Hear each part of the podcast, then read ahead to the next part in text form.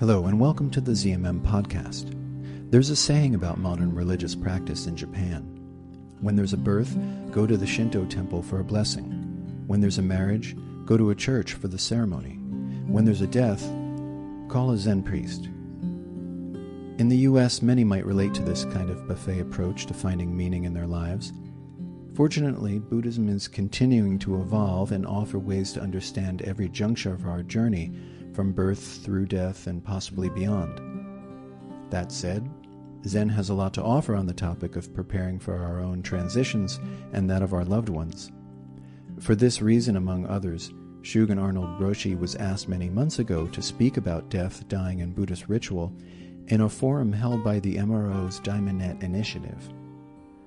The Diamond Net is a program of the Mountains and Rivers Order that connects those experiencing an acute health crisis with other practitioners for whatever support can be offered. Sometimes that support takes the form of home visits or phone calls. Sometimes it's bringing around meals or offering help with transportation. The Diamond Net also seeks to keep an ongoing conversation alive in our midst on subjects ranging from accessibility to green burials, end of life care, and awareness of others' physical challenges. The following talk was scheduled for late 2019 and then had to be rescheduled uh, for April 2020. Unexpectedly, the COVID 19 pandemic thrust the topic into a different light. With 98 people joining from their personal quarantines over Zoom and coronavirus related mortality rates soaring around the world, Shugen Roshi led an at times emotional discussion on how we face death in a world that mostly tries to deny it. We're pleased to share this conversation with you so that even more people can benefit from its insights. What you're about to hear is an abridged version of the conversation. To listen to the full recording, visit our podcast page, zmm.org/media. Thank you, everyone. So, our subject today is um, death and dying.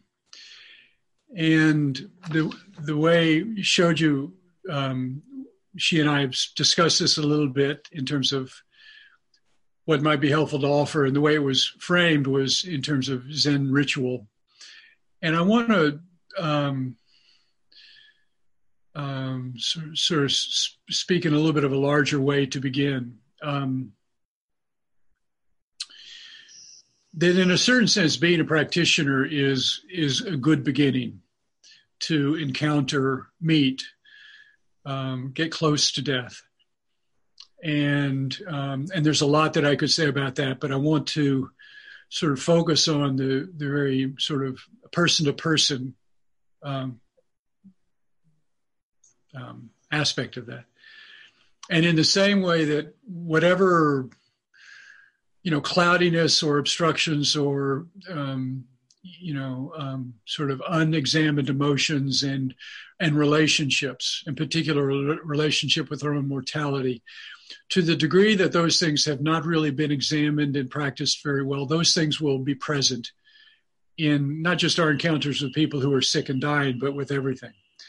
And so to really do that work the work of the dharma and buddha dharma practice is is one of the most you know fundamental ways um, in which we bring um, ourselves to others in such a way that we don't bring those aspects of ourselves that are going to obstruct. And so that's where practice is just um, very powerful and helpful. Because we don't live in a Buddhist country um, far from it. And because many of the people that we encounter and, and will encounter in our lives who are dying will not be Buddhists.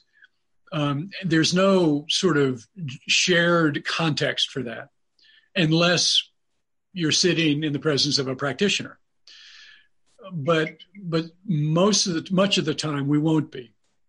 Um, I'm guessing, and so um, part of what you know i wanted to talk about some specific things in terms of coming from within buddhism and in particular our own tradition but also how to uh, sort of under, use the principles of those practices and teachings to translate them into whatever situation you might find yourself in.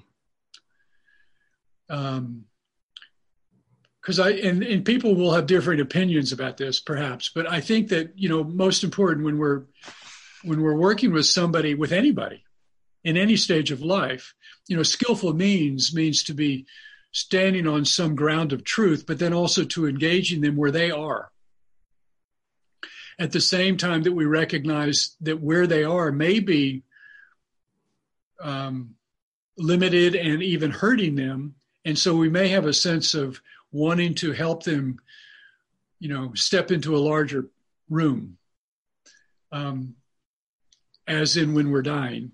But how to do that? How to do that in a way that's skillful. Um, and so maybe let me just say a few things and then we'll just open it up to see where people want to take this. Um, you know, dying is, um, uh, you know, there are practices to contemplate and reflect on death, to visualize our own sickness and dying and death. Um, there are many teachings that point directly at the, the nature of life and death. Um, I mean, there practice is so much about this, and and when we are working or in the presence of someone who is who is in their final stages, um, to you know to really try and meet them where they are and to understand that death is a, a natural process, even if they're dying in a way that is very difficult or as a result of an accident. That dying itself is something that is none of us will escape from. And so to um, sort of enter in with that understanding that this person is in the midst of a process that they have to go through. And in a certain sense, they have to go through it alone. And that's a really important part of it. It's not just dying. We, we, in a sense, go through our lives alone which is why it's so important to do that alongside each other. And so that there's an aspect of the dying process, I believe, in which we need to be there and helping and serving in, in various ways that we can. And then we also will need to remove ourselves at various moments, that there is an inner process and a, and a stage of dying in which that needs to happen. And that people will naturally begin to retreat as they need to to to undertake that that stage of their dying process and and it's important to be able to recognize when that's happening and this is a maybe an art as well as a science and also to allow that of them um, and also knowing that each person's dying process is going to be different and of course i'm speaking from my own limited experience some of you may have much more experience than i do of actually being with um, you know, more people are in different situations of people who are dying. And so some of this is going to be very familiar to you. And so I just wanted to mention that part. And then in terms of those of us who are practitioners and familiar with our own liturgy, you know, part of the function of training is that you're each of us is given is since given access to the Dharma and various practices and teachings. And so, in the realm of liturgy, all the liturgy that we do, all of the sutras that we chant, and the various invocations we give, the four measurables and the Metta Sutta, and all these different sutras are for you. They belong to you. And so they, and so that means that each of us has permission and is encouraged to utilize those both for our own personal practice as well as when they might help another person. Um, and so to bring, particularly if we're with a practitioner, to bring elements of liturgy that might be very meaningful to them and very familiar to them. And even if they're not conscious, to take refuge, to chant the Metta Sutta or the Heart Sutra, to um, chant the four Bodhisattva vows, to read Dharma, uh, to, in a sense, it's like it's like going in and reaching into this very deep part of each of us, particularly if we've practiced for any significant amount of time. That's that's inside of us in a very very deep way. And I've seen this when I've been with students who are dying, where when I who were unconscious, and that when I started to invoke some of these um, sutras or chants, that I, I could see the response in them. Um, it's kind of like music, you know. Um, there, so there's that element, and we can get into more of that if you are interested.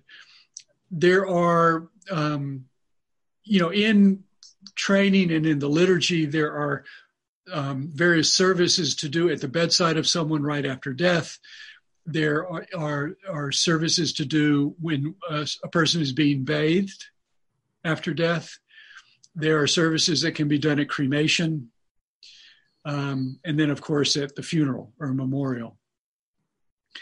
In essence, each of those services is just a way um, to acknowledge what is happening in that moment or what has just happened, and to, in a sense, gather in the three treasures, the Buddha, Dharma, and Sangha, to invoke ancestors, to invoke um, the Sangha, uh, to invoke, um, bring into to, to recognition of what is, in a sense, to name what is happening. It's a way of bringing our attention and recognizing what is happening, that this person has just passed, that we are in the in the midst or preparing to bathe the body of this person. It's a way of using language to, in a sense, sacralize, to to make sacred what is getting ready to happen, um, so that it's in a sense not defined, but it is um, sort of given um, um a kind of life by by acknowledging it. And then there are various sutras or, or short chants that are really just generally invoking compassion, invoking loving kindness, invoking aspiration.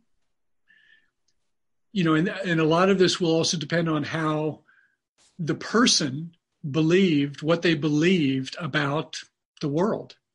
What are what are what are their religious faiths? If they're buddhist what do they believe in? Do they believe in rebirth? That's kind of important to know if you're working with somebody who's a buddhist. Um, you know before my mother died i realized i had never really asked her like do you believe in god and at that moment i really wanted to know because before she lost consciousness i wanted to know how to be with her and what would speak to her. Um, and so there are various services, and in general, they're they're sort of employing these different aspects, sort of like recognizing what is happening or getting ready to happen, bringing forward, gathering and invoking the Buddhas and ancestors, the Sangha, wisdom and compassion, and then bringing forth some some chanting, something that gives voice to, in a sense, what is needed to the people that are there, to the person who is passing and perhaps in transition. Um, and so, and I'm saying I want to frame it in that way so that, in a sense, you can improvise. You can respond to the situation given what the situation is in a sense, regardless of, of what the situation is and who's there. And that may mean that you're doing it outwardly, if that's appropriate. It may mean that you're doing it inwardly.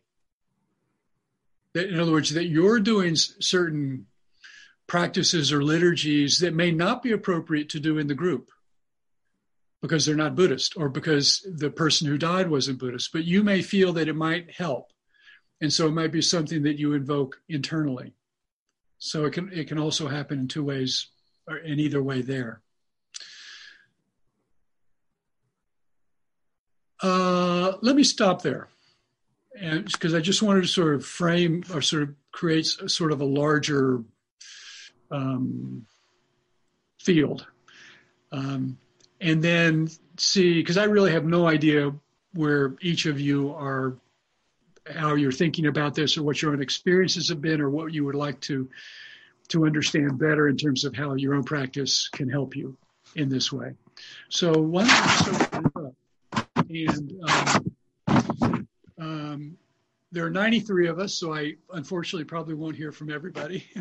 but why don't you raise your hand and um, we'll just try and respond to as many as we can and see where those questions are.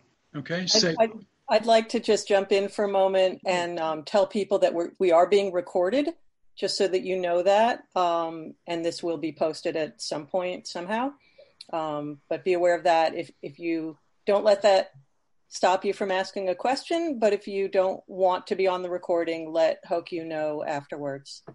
Um, and also just a little bit of Zoom instruction. Shugen, when you say raise your hand, do you mean using the little chat feature thing? Yes. Yes. Um, can I ask one process question real quick? Shoju, this is Tom. Um, Hokyu sometimes has been seeing a lot of questions in the stream at different virtual things and sometimes kind of condensing them, um, kind of getting a sense of everything and people would choose whether to see if they could talk directly to Shugen or put questions in there. And I, I'm just putting that out there. It seemed really effective. Um, if that's something that, that you and Shugen are, um, um, you know, think could be helpful. My personal preference is to listen rather than to be typing on the chat during the manja. That, that's just me. Okay, so um, yeah, thanks for clarifying those things. Um, you. I don't think that this will be made public in the global sense. I think the most that would happen is it might be made available to those who are interested, or maybe, you know, I don't, I don't actually know. So uh, forget that. Um, what Shoju said is the best information. So Seiko, we'll start with you. Okay, thank you. Um, I just wanted to um, kind of reinforce what you were saying about listening to the needs of the person who's dying.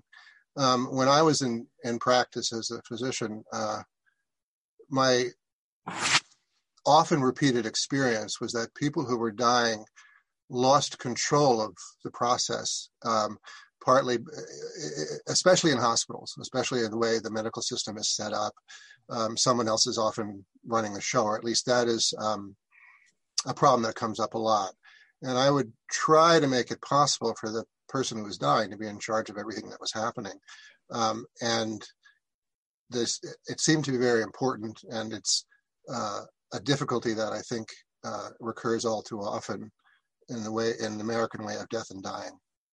Absolutely, and you know that I think that can be exacerbated by the environment a person is in by the person's own confusion about the process or the lack of preparation or you know if they haven't really cultivated something to turn towards you know when my father was dying that was one of my significant most significant concerns but i felt like i wasn't sure he had ever cultivated anything that he could turn to in that time of his death.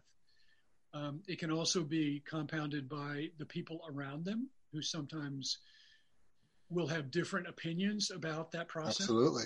right. That's a big problem, the family.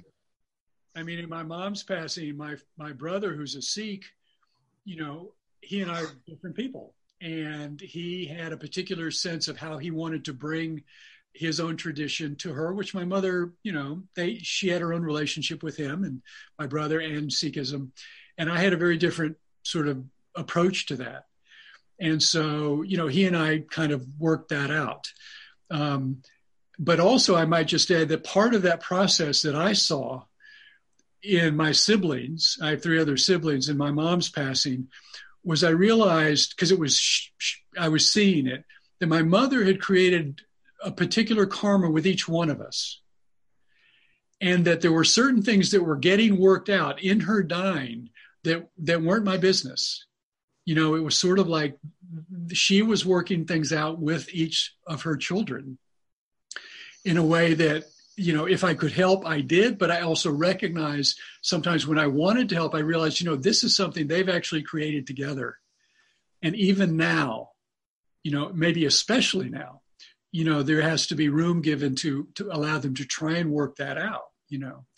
And so I think that's one of the difficulties is knowing when and how to step in, right. in in what way and to what degree, and when to actually pull back. Yeah. Um, Your own fear of dying, or my own fear of dying, often made it that much harder to be objective and neutral. And I think just the fact that we can't know that person's inner experience. Particularly when they lose consciousness, we can no longer ask them, What do you need? How are you doing? And so, you know, I told the story of uh, when I was, my mom was passing and I was laying in bed next to her, and she was not conscious at this point. And I was just very lightly stroking her arm, and she moved it. And I thought, huh, you know, was that just an involuntary movement or is she telling me something? and so I did it one more time very lightly and she moved it again. And I thought, she's telling me something, right? She needs me to give her space. And so I did. um, Tenfu? Yes, good morning.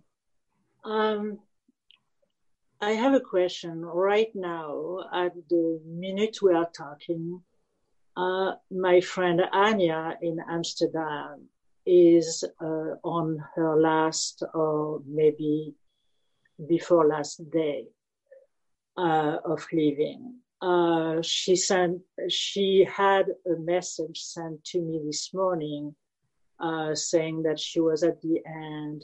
And uh, I just would like to know the best way for me from here uh, to communicate or to uh, just, uh, I don't know, ease her departure in a meaningful way. Can you call her? I don't think it's uh, allowed right now. She cannot talk anymore. She's under a ventilator she's under a mask and she cannot uh, she cannot do anything anymore.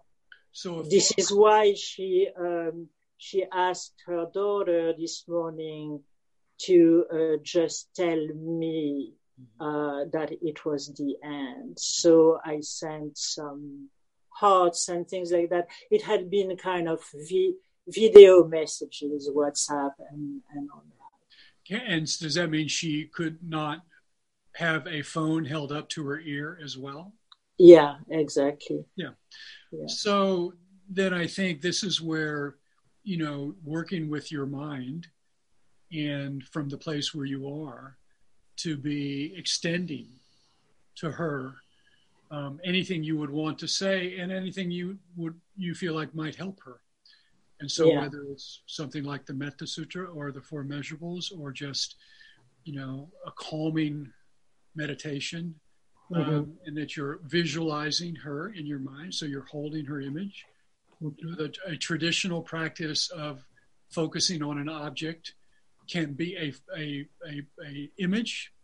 Mm-hmm. Uh, it could be a statue, but it could also be a photograph in this case of her, mm-hmm. and that you to really um, bring that fo- that um, image into sharp focus because then it's a stronger uh, awareness, it's a stronger concentration, it's more powerful. And then to bring that internally, so you hold the image of her in your mind, mm-hmm. right? And, you, and, and you're holding that, and then the, you're, you're infusing that with loving kindness, with um, calmness, with a wish for well being. I mean, this mm-hmm. is a, a, a, traditional visualization practice, but you're sort of using it in a slightly different way. Mm-hmm. Um, and so I think when we can't have direct access because we can't be physically present, or the person may have already passed for that matter, we can use our our mind, our meditation, and liturgy um, to still um, reach out. And of course, the effect of that is not measurable, right? I mean, it's affecting you. We can't know how and to what degree it might be affecting them. But um, not doing anything, we can be pretty sure of the effect of that. Yeah. So to to offer what we can is, I think, really important. It's good to see you. Thank uh, you. Um, so earlier you said that uh, in order to help someone who's dying, you need to meet them where they are and also stand on the ground of truth.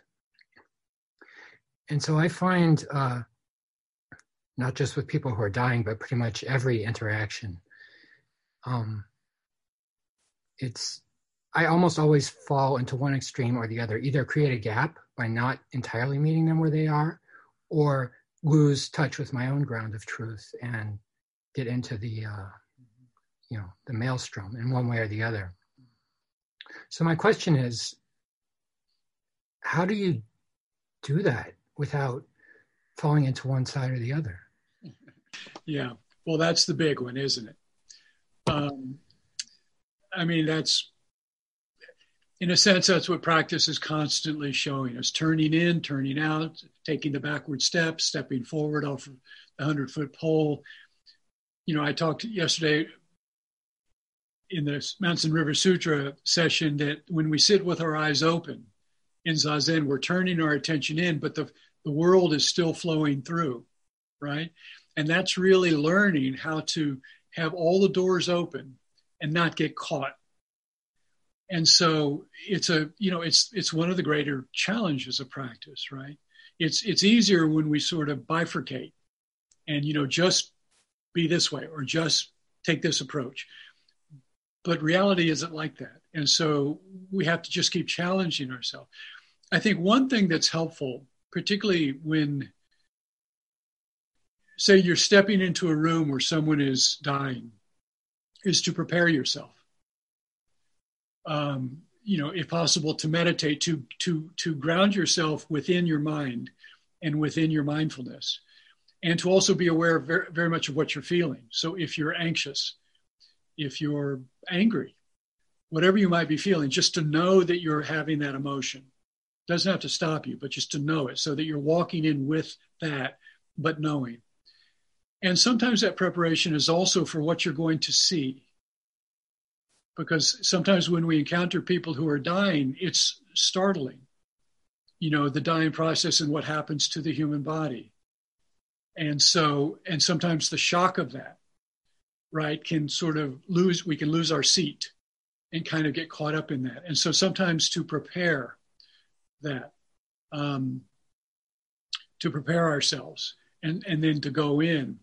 And then I think to try and literally step closer and to get close and to allow yourself to really take that person in visually so that you're really holding however they're appearing in that moment which may be unsettling. You're just allowing yourself to hold that while your your mind and your body begins to settle right? Because in the initial moment sometimes there is a shock and we can get caught in the waves of that shock and then our mind.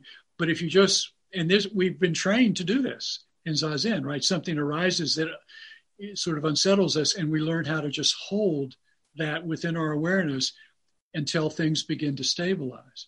And so the same thing happens. So, so something that initially is strange becomes more ordinary, right? It's like, you know, the first taste is always very strong, but as you keep taking more tastes, it becomes it calms down. And that can help to just sort of now come in a little bit closer, maybe with your heart, with your mind, with your emotions, with your voice. And so, kind of to prepare and sort of move in step by step, um, I think can be helpful. I know that in some of the experiences I've had, um, that was really helpful. That I needed to, you know, on a very sort of simple um, physical level, acquaint myself with the the new physicality, the new form that this person was taking, right? Because it wasn't the way I identified that person, and it's also it's it can frighten us, you know, because it's it is death like, um, and and that can frighten us, and so that preparation can be helpful. Okay. Um, Alexander. Hello. Hi there. I am a uh, caregiver with early onset Alzheimer's, and uh, which is very Zen practice at times. and it, it can be a beautiful thing and uh, a horrifying thing all at once. And I was wondering if I could get your thought on sometimes it's uh, frustrating to come back to the same moment um, that we've once repeated. Yeah. And uh, just uh, as he's worsening over time or uh, getting worse, it's it's been very difficult. So I was wondering what your thoughts were on that.